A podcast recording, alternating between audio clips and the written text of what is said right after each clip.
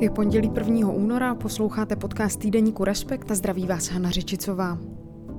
Dneska o Alexej Navalném, o těch, kteří studují vysokou školu, aniž by do nikdy vkročili a o tom, jak Češi a Češky chodí nahory v době pandemie. Nejaktivnější ruský opozičník Alexej Navalný se vrátil do vlasti, kde ho okamžitě po příletu odvedla a zatkla policie.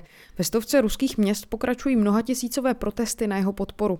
Je Alexej Navalný politickou celebritou nebo má třeba reálnou šanci Putina porazit? A stane se z Julie Navalné hlava ruské opozice, pokud by ve vězení její manžel zůstal déle? Pokračuje kolega Ondřej Kundra.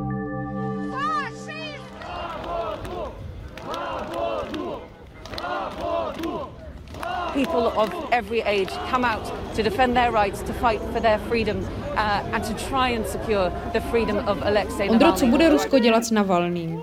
To je samozřejmě velká otázka a není na ní jednoznačná odpověď. Když se podíváme, jak Rusko, ruský prezident Vladimír Putin postupuje e, vůči Alexeji Navalnému, nejdříve tedy pokus e, o jeho otravu, který byl prováděn e, ruskou kontrarozvědkou FSB a nepodařilo se ho úspěšně dotáhnout do konce.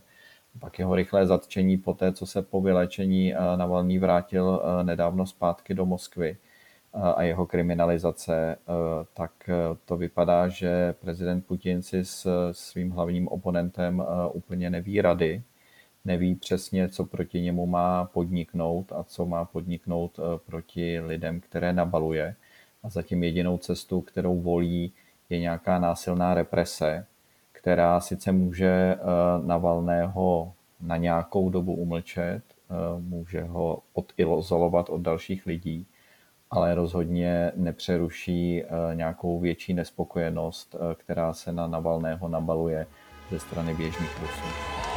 Putin's government hasn't been this unpopular in the two decades he's been in power, following a haphazard response to COVID-19 and years of economic stagnation. A má vlastně Navalny nějakou šanci, myslím tím reálnou šanci porazit Putina? Myslím to takhle, nabízí vlastně něco kromě nějakých korupčních odhalení, nějaký program, protože jeho bývalí kolegové třeba ze strany Jabloko, ze které byl kvůli svým různým tendencím vyloučen, říkají, že sám je vlastně spíš populista. Navalný dlouhodobě eh, volí podle mě hodně chytrou strategii, kde ví, že eh, v Rusku je nespokojenost, ale ta nespokojenost eh, nemá nějaký jako jeden tmel. Ti lidé jsou nespokojení se svojí sociální situací, s omezováním některých svých práv a svobod, taky samozřejmě s ekonomickou situací. Je tam celá řada různých jako problémů, které ruské vedení čele s Vladimírem Putinem eh, není schopno nějakým způsobem vyřešit eh, a mezi těmi lidmi to probublává. No a Navalný zvolil eh, před lety chytrou strategii, kdy právě začal mluvit o všudy přítomné korupci, kterou zmiňuješ, protože pochopil, že právě tohleto by se mohlo stát nějakým jako větším tmelem těch různých nespokojených proudů v ruské společnosti. Začal to dělat zajímavě, začal to dělat energicky, eh, proti Putinovi působil jako mladistvým vzhledem, eh, využil jako jeden z prvních eh, sociální sítě v Ruské federaci a jejich prostřednictvím začal oslovovat lidi a začal mluvit o tom, co vlastně pro všechny bylo nějakým způsobem pochopitelné. Samozřejmě, ty si taky zmiňovala Jabloko, to je typ člověka, který, kterému nejsou někdy populistické názory eh, jako vzdálené, eh, dokáže brnkat celkem úspěšně na nacionalistickou linku. Svého času se stavěl proti různým skupinám eh, z, z azijských zemí a proti různým cizincům, protože argumentoval, že když to nebude dělat on, tak tu nespokojenost uchopí vlastně daleko jako temnější síly. Ale já myslím, že tohle je všechno jako strategie, eh, kdy eh, on cílevědomě a dlouhodobě pracuje na tom, aby se stal právě hlavní tváří eh, všeho toho zmaru, který v různých lidech v Ruské federaci je. A tomu dává nepochybně nějakou sílu a odráží se to už na nějakých výsledcích. Kdyby nebyl potlačován prezidentem Putinem, kdyby v Rusku byla eh, volná politická soutěž, tak eh, si myslím, že Navalný eh, by v těch volbách, kterých se účastnil v minulosti, měl jako výrazně vyšší čísla a mohl by porazit skutečně i Vladimíra Putina. Pojďme právě ještě na chvíli k té politické soutěži. Myslíš si, že by mu vůbec mohlo být umožněno, aby ho někdy porazil?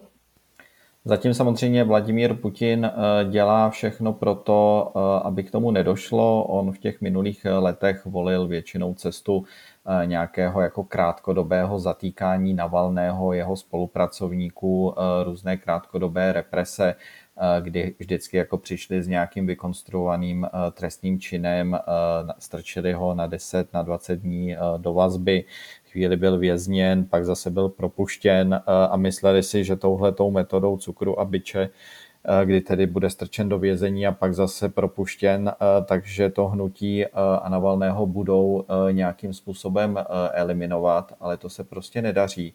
A nepochybně po tom, co se ukázalo, že Navalný přežil pokus o jeho zavraždění a že zatím stála ruská kontrarozvědka FSB eh, a že to nemohlo být uděláno bez vědomí Vladimíra Putina, tak se z Alexeje Navalného stala daleko výraznější, eh, známější tvář. Dneska ho znají v podstatě už všichni v Ruské federaci.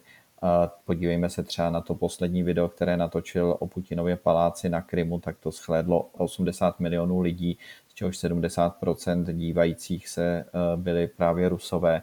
Tak on se skutečně dneska už eh, dopracoval do té hlavní oponentní tváře eh, prezidenta Putina. A jedinou cestu, kterou tedy, jak jsem říkal, Putin dneska vymyslel proti němu, je ho eh, zavírat a lze asi předpokládat, že to zavření tentokrát může být na delší dobu, aby se ho na delší dobu Товарищ лейтенант, обсуждайте со мной, я ее защитник. Я не могу отойти здесь э, граничная вещь.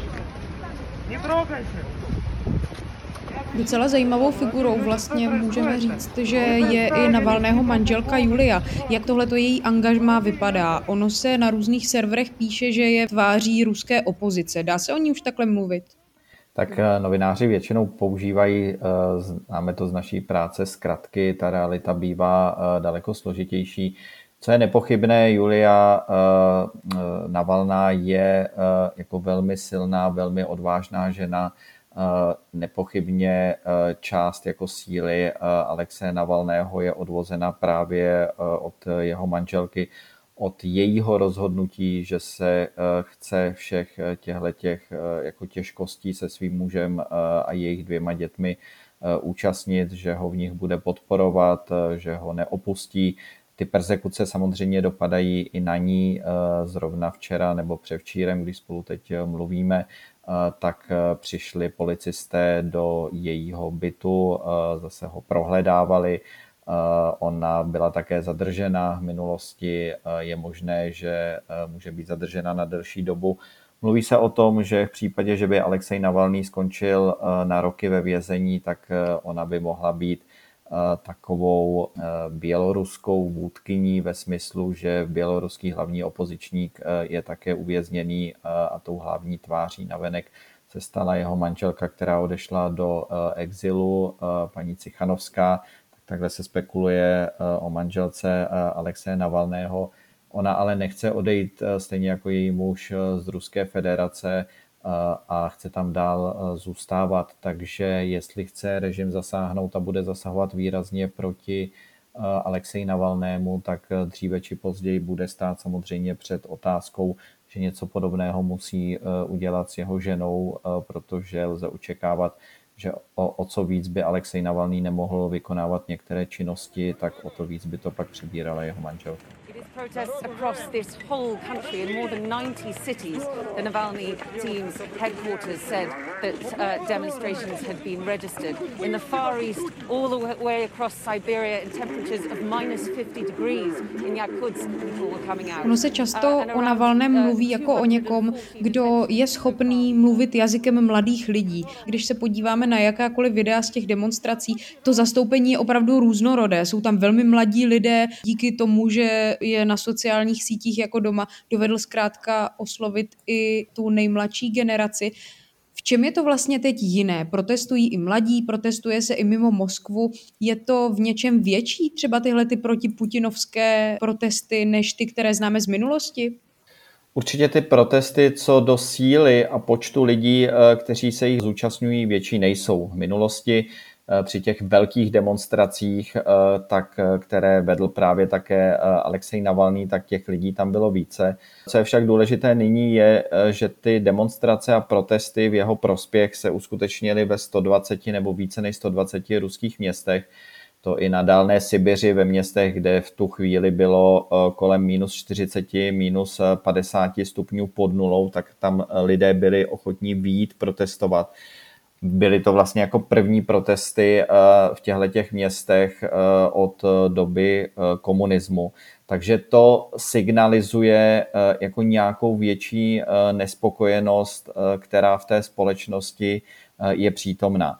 Alexej Navalný eh, neoslovuje eh, jenom eh, mladé lidi. On vlastně na tom, aby se stal tváří opozice, pracuje nepřetržitě už mnoho let do většího jako povědomí vystoupil, dejme tomu někdy v roce 2011, kdy se v takové rozhlasové talk show známého moderátora moskevského rádia Finman Jurie Promkovova utkal s tehdy neznámým Eh, poslancem Putinova jednotného Ruska. A už tenkrát si získal větší pozornost eh, vlastně Rusů, kdy na otázku, jak se vám jeví eh, jednotné Rusko, Navalný odpověděl velmi špatně, je to strana šejdířů, zlodějů, každý vlastenec je povinen a zdůraznil, že on je vlastenec udělat všechno pro to, aby tahle ta strana byla zničena. A právě tím, že nazval jednotné Rusko šedíři a zloději, tak se hodně trefil vlastně do nálad eh, velké části ruské veřejnosti,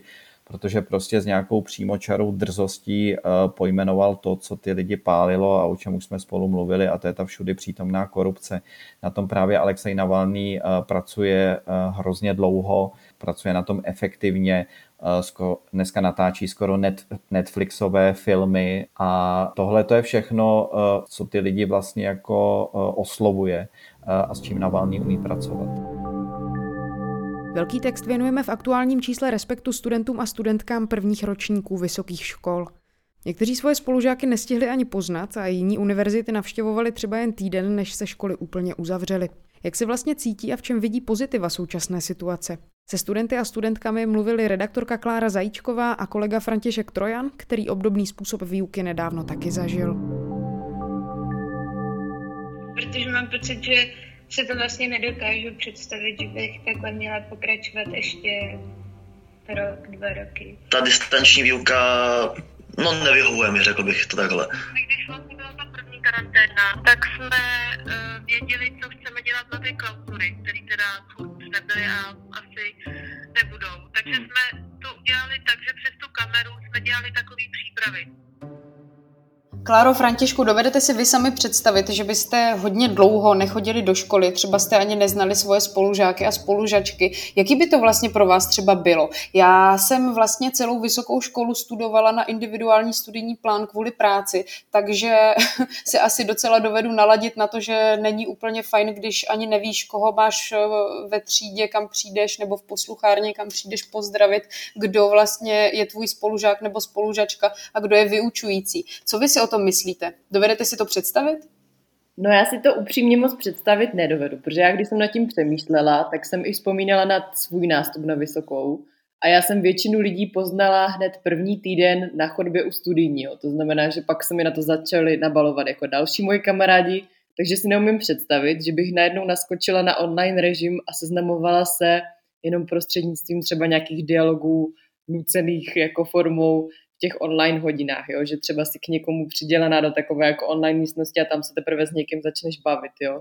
Takže mm, moc si to upřímně nedovedu představit, asi se to dá zvládnout, ale je to určitě stížené v nějakých úplně jednoduše, je to nejtěžší pro to, aby si našel nějaké jako sociální vazby, trošku se zorientoval v tom, co máš dělat, jak to kde chodí a měl nějaký sdílený pocit, že jsi zmatený stejně jako jsou zmatení ti lidi, co jsou v tom ročníku s tebou na začátku.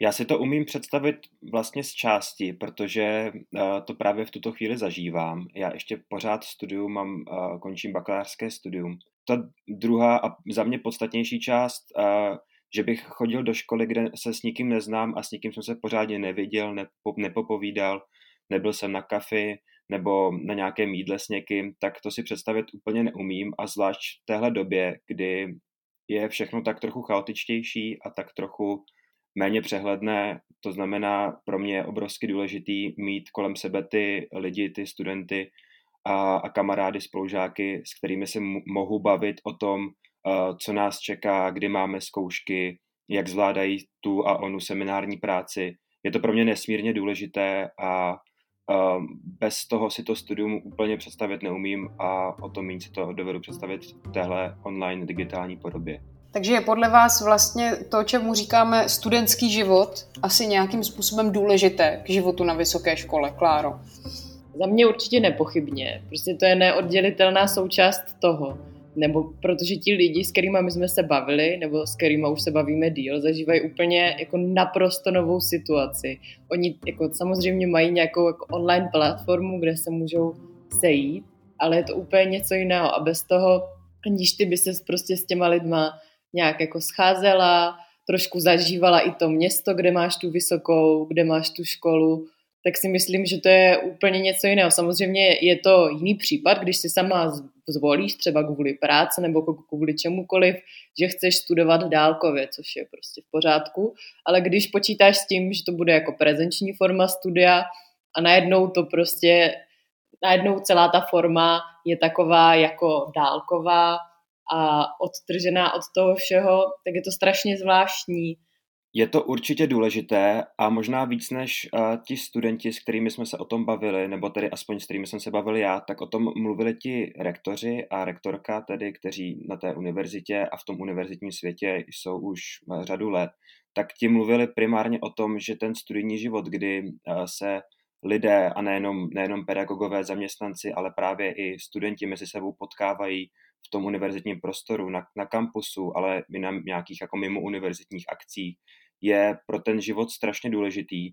A je to důležitý i z toho důvodu, že to potom tvoří nějaké, a takhle mi to popisovali, kreativní tvůrčí prostředí, kdy se pak mohou, mohou daleko lépe ti studenti, ale i ti pedagogové se mohou rozvíjet. Je to daleko osobnější prostředí a ten studentský život zkrátka toto osobní prostředí vytváří a to v té online a digitální podobě zkrátka nejde úplně, nejde úplně nahradit. To znamená, určitě to je důležité, popisovali to uh, ti nejpovolanější a, a, a určitě, určitě to teďka v tuto chvíli musí chybět. Mm, jako rozhodně mě to hodně učí nějakou jako sebedisciplínu v tom, že prostě jako když si tu přednášku nepustím, tak, tak vím, že nastane období jako toho, kdy budu dva týdny se prostě tlačit a bych ji spustila vůbec, protože oni občas jako jsou uložený právě na tom internetu. Myslíte si, že vlastně na celé té situaci existuje něco pozitivního? Co vám třeba říkali studenti a studentky, se kterými se už nějakou dobu bavíte? Františku.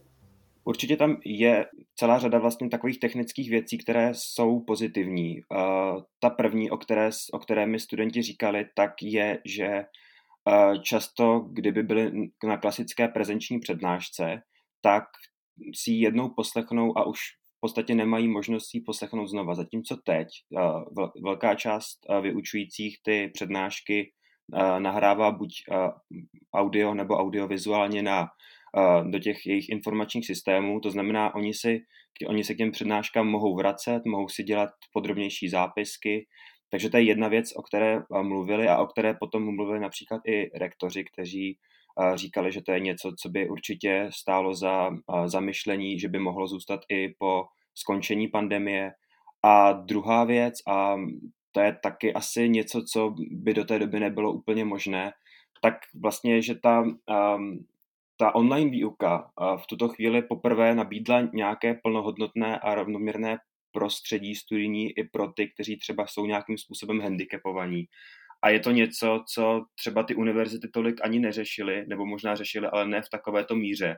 A zase to nějakým způsobem vedlo k tomu, že uh, už jsou naučené nějaké postupy, jak v tom online prostředí komunikovat tak, aby uh, po, té, po tom skončení pandemie mohli studentům a pedagogům, kteří třeba mají zhoršenou možnost pohybu a tak dále, tak mohou nabídnout nějaké, uh, nějaké jiné alternativy, než že musí docházet do školy a, a, tam, se, a tam, tam se nějakým způsobem pohybovat celý den.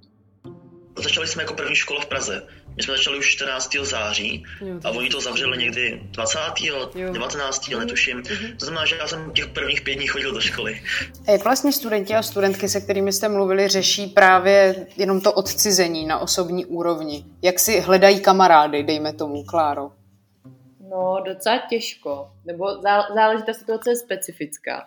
Někdo třeba se potkal už, nebo měl to štěstí, že chodil do školy třeba týden a stačil se předtím s někým potkat eh, na, na, v tom seznam, na nějakém seznamovacím kurzu, ale to je poměrně, bych řekla, výjimečný případ.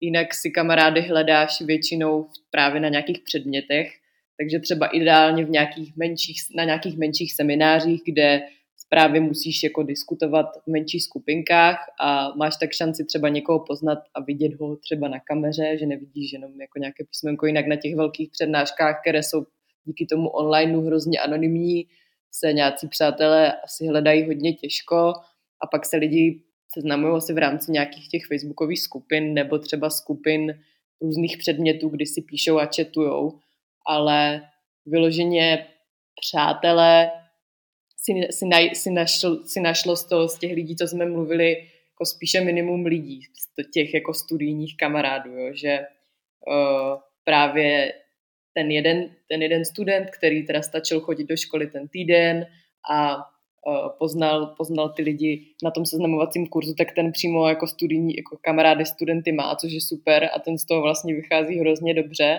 ale uh, třeba potom jiná studentka Sofie, která studuje sociologii, filozofii na FSS, tak ta svoje spolužáky viděla poprvé v prosinci na Vánočním orientačním byl, co jim udělal jeden učitel, jo, že uh, říkala, že vlastně vtipná a humorná situace byla, že se jako poznávali po hlase, protože se právě neviděli někteří ani, jo. Takže myslím, že to je dost náročné si takhle najít nové přátele kteří jsou fakt klíčoví k tomu, aby si to studium, aby si tím studiem nějak prošel, že tě třeba podrží nebo že si navzájem poradíte, což já třeba pamatuju živě, protože to není tak dávno, když jsem skončila vysokou školu, prostě to bylo minulé léto, že potřebuješ nějakou podporu nebo někomu, někomu jde nějaký předmět líp, takže ty někomu pomůžeš třeba s nějakým předmětem techničnějším, někdo ti poradí jinde, jo? že myslím si, že tohle je hodně náročné. Během prosince a ledna vycházela spousta zpráv o tom, jak Češi obsazují lyžařská střediska, sjíždějí sjezdovky na sáňkách a bobech a auty jezdí až na hřebeny hor. Reportér Petr Horký se společně s naším fotografem Milanem Jarošem vydal do Jeseníku, aby zjistil, jak to na českých horách momentálně vypadá. Petře, proč jsi jel minulý týden dvakrát na hory? No jel jsem tam proto, že jsme se rozhodli napsat článek o českých horách v době covidu. A ten článek jsme se rozhodli napsat ze dvou hlavních důvodů. Jeden z nich byl ten, že přibývá zpráv o tom, jak jsou český hory plný lidí, kteří se vydávají na velké túry s minimální výbavou v teniskách a záchranáři jak zachraňují. Že se tam vydávají lidi, kteří normálně do hor nechodí, ale teď jsou zavřený obchodní centra a kina a divadla a tak tyhle lidi vyráží na hory. A často ty hory podceňují. A druhý důvod byl ten, že se před 14 dny eh, stala smrtelná nehoda v Jeseníkách, kde lavina zavalila ski alpinistů. Tak eh, jsme se rozhodli vydat se právě do těch Jeseníků, ukázat, jak vypadají teď České hory. No a jak to tam teda vypadalo? Opravdu jste míjeli řady lidí, kteří tam šli v teniskách do metrových závějí, eh, stovky běžkařů a podobně? No úplně ne, my jsme tam přijeli první den, což byla neděle, tak jsme doufali, že to tak, takhle bude, což by bylo novinářsky výživný, ale bylo strašně ošklivý počasí, bylo hodně pod nulou, sněžilo a byla viditelnost asi 5 metrů, takže, takže nebylo vůbec nic vidět. Byli tam teda nějaký lidi na ovčárně, kde jsme byli, kteří se vydávali v teniskách na pradět a s lahví vína v ruce, ale e, jinak tam moc lidí nebylo a tam úplně nahoře na pláni e, u toho kotle, kde, kam chodí ski alpinisté a kde se zabil ten nešťastný lyžař, tak tam nebyl skoro nikdo a ten, kdo tam byl, tak byl rád, že se drží tyčí. Takže jsme se tam museli vydat ještě jednou. To už jsme měli větší štěstí.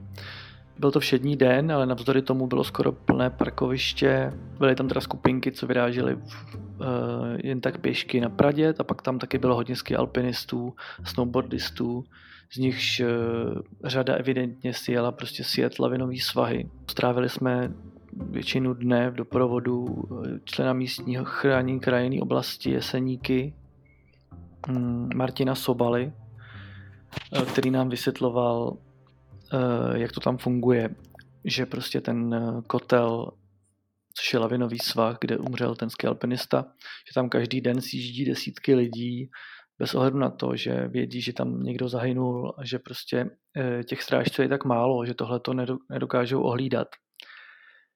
Stejně tak eh, horská služba, ze kterou jsme mluvili a rozebírali laviny, tak eh, říkali, že oni sice můžou ty lidi varovat, ale nemají žádnou pravomoc jim v tom bránit, aby tam chodili. Vlastně zajímavý bylo, že obě, jak, jak ochránci přírody, tak horská služba říkali, že ten důvod, proč tam je teďka těch alpinistů opravdu tolik, je, že jsou zavřený hranice a že ty lidi by normálně jezdili se prostě vyřádit do Tater nebo do Alp, ale to teď nejde, takže hledají jako podobné terény v Česku, třeba je často podcení, no, protože jsou to přece české hory, a mají třeba nějakou prognózu, jak to může vypadat v těch následujících týdnech, dokud ještě bude sníh, dokud ještě bude zima, protože vzhledem k tomu, že neustále přibývají počty nakažených a ty areály v Česku asi jen tak neotevřou. Neotevřou, no a, a oni očekávají, že těch lidí tam bude pořád, pořád hodně. Eh, víc jim teďka pomáhá policie, někteří lidi nereagují nebo se jim třeba vyloženě vysmívají takže jim tam pomáhají policajti. Oni očekávají, že to prostě bude takhle pokračovat dál, no, protože lidi prostě nahoře jezdit budou. A ty ochránci by byli teda radši, eh, nebo aspoň ty, se kterými jsem mluvil, kdyby se ty vleky aspoň otevřely, protože by to jako znamenalo, že by lidi méně jezdili na ty ohrožené místa v přírodě a taky do těch lavinových svahů. Myslíš si, že těm lidem v tom jde nějak zabránit? Já myslím, že, že nejde, že jako jim to je maximálně říct a oni se rozhodnou sami, no, že ten strážce říkal, že lidi prostě jsou eh, čím dál tím víc uh, takový sebevědomí a chovají se tam jakoby celkem arrogantně. Hodně taky uh, jsme slyšeli, že jak se zlepšilo to vybavení, tak lidi mají pocit, že zvládnou všechno, že si koupí prostě membránu nějakou, jako ať už v botech nebo v kalhotech nebo bundu um, a tu, tu vlastně alpinistickou výbavu si koupí snadno, prostě všechno si nakoupí v jednom obchodě a vyrazí. Nemají třeba vůbec žádné zkušenosti, což tak dřív nebylo, tak jednoduchý a proto to nebylo, nebylo tam tolik těch excesů ani. Jak jste se tam vlastně vypohybovali? Jo, my jsme měli takový eh, backcountry běžky, se tomu říká, což je jsou takový jako širší běžky s ocelovými hranama s fotografem, aby jsme byli schopni se tam pohybovat. Ochránce měl klasický běžky a říkal, že už jim příští týden snad jim koupí ski Alpy, takže budou moci jako by líp eh, konkurovat těm ski alpinistům, budou je moc třeba dojet. A říkal, že doufá, že že na tom bude umět, že sice na lyžích nestal spoustu let, ale že doufá, že to nezapomíná. E, jízda na lyžích je jako jízda na kole. Přesně, přesně tak, no, nebo plavání. A víc už se toho do dnešního podcastu nevejde. Na stáncích a v trafikách už teď najdete aktuální číslo časopisu. Díky moc, že jste nás poslouchali. Poslouchat můžete dál ve svých podcastových aplikacích, můžete nás tam odebírat i ohodnotit a stejně tak si podcast můžete pustit třeba i na našem webu respekt.cz, číst tam texty a ty delší i poslouchat. Pokud se vám v podcastu něco líbí nebo vyloženě nelíbí, můžete mi to napsat na řičicová zavináč respekt.cz. Těším se za týden.